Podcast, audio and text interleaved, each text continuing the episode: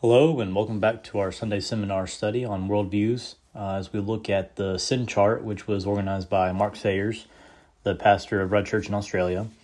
Uh, today, we're going to wrap up the last two pieces of this, and we'll be looking at the therapeutic and the nihilistic views.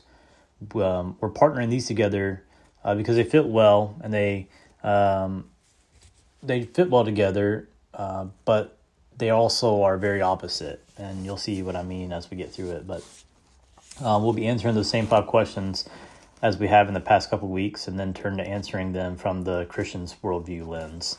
Uh, so, first off, we're going to look at the therapeutic. And that first question is what is the purpose of life? So, according to the therapeutic, uh, it is to feel peace. Uh, we discussed that uh, by there being a concept of peace that leads us to believe that there's also the opposite, which we would call war. Uh, this relationship is like uh, rich to poor, good to evil, life to death. The peace that the therapeutic is looking for um, is more inwardly focused, or inwardly focused, though. Um, so we all have a battle within us, um, and the point is to find something that will grant you that inner peace. And the second question then is, what is a sin to a therapeutic? And that is anything that causes mental or emotional harm. So if the point of a therapeutic is to find peace, then anything that conflicts with that uh, task is going to be a sin to them. And then the third question asks, uh, What is the world?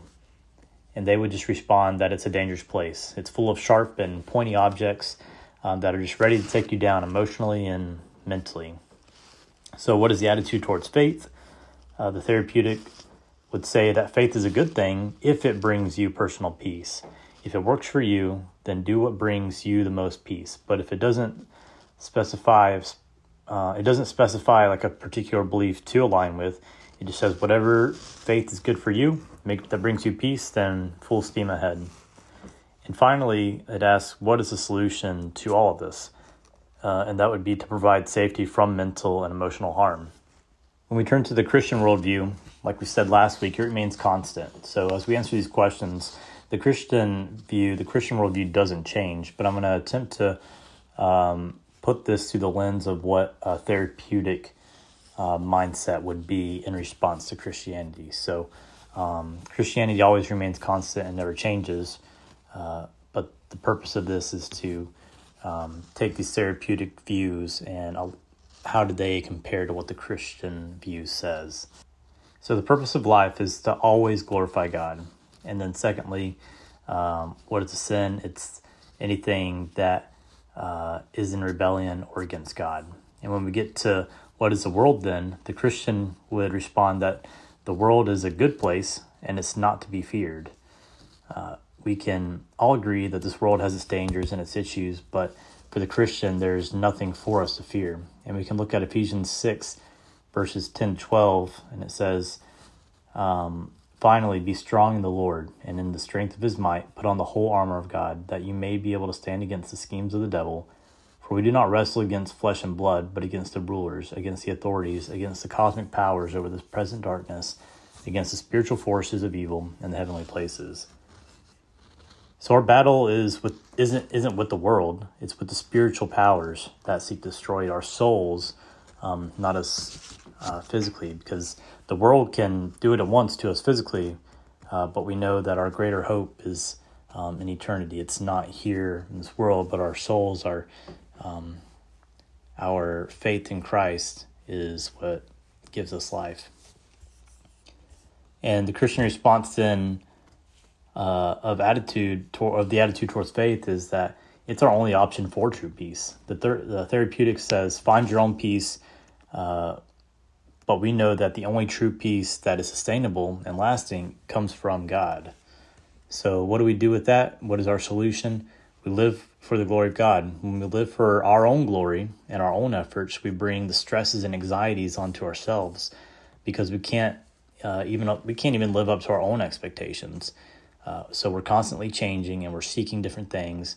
But when we seek when we seek to bring glory to God, His standards don't change and we have a peace in him that only comes from him from a saving relationship with him so at this point we're going to move towards nihilism because it segues, segues well uh, in response that this world doesn't provide any real peace or comfort And a nihilist's purpose of life is to feel nothing. They seek to become as numb as possible to the world. Uh, and then when they ask, "What is the sin to the what is sin to nihilism?" Uh, it's everything. Everything in the world is corrupt. Therefore, everything is a sin. So, what is the world then in nihilism? It's a disaster. Mark Sayers discusses this in his podcast uh, on this that the view is becoming more and more prevalent in the younger generation, the Gen Z, uh, because if you think back in the past 15 to 20 years, uh, just you know looking at recent history, what's been the overall attitude? It's negative. It's dark. There's no good news um, being published out there. Everything is extreme and breaking news, invasions, attacks, hatred, injustice, floods. Um, every media platform out there, and it pumps it into our phones and our TVs, and so it's constantly in front of us. Uh, so uh, that worldview, that mentality, is becoming more prevalent um, in the younger generation, but uh, that's where you'll see a lot of this kind of view in. So then, what is our attitude towards faith? Well, it's just like the world; it's corrupt. It's a useless tool that is deceiving and brings people a false hope. Uh, faith doesn't do anything for anybody, according to the nihilist. Uh, so it's just as corrupt as anything else. And so the reaction or their solution to this is just to escape, to retreat from everything.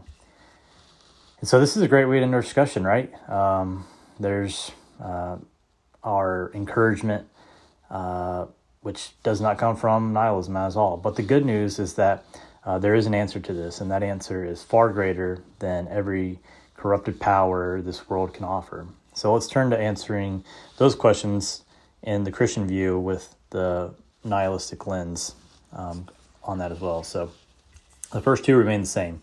Uh, so we're not going to spend time on that. But when you get to asking what is um, what is the world looking through a Christian lens in response to nihilist, nihilism, uh, we respond that yes, the world is bad, but it's a perfect world that was created by God that has been distorted and corrupted by sin. So, what God meant for good, man took and made it sinful, leading to disaster and corruption that we see today. Uh, but it gets better because when we look at what, what is faith, then respond that faith is our freedom and our hope that we draw life from. While the nihilist approach is to associate everything be bad and corrupt, our life comes from faith. It's the freedom we have from this world as we look to a life that will uh, be that we will be glorified and that will be made perfect in heaven.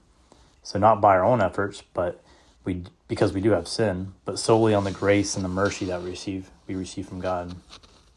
So what is our solution? Uh, we're to push in closer to God and fellowship with the, in fellowship with the saints. Instead of escaping or retreating, we cling to God and we fellowship with those who are like us. So we have community. And in 2 Corinthians 4, verses 16 to 18, it says, uh, So we do not lose heart.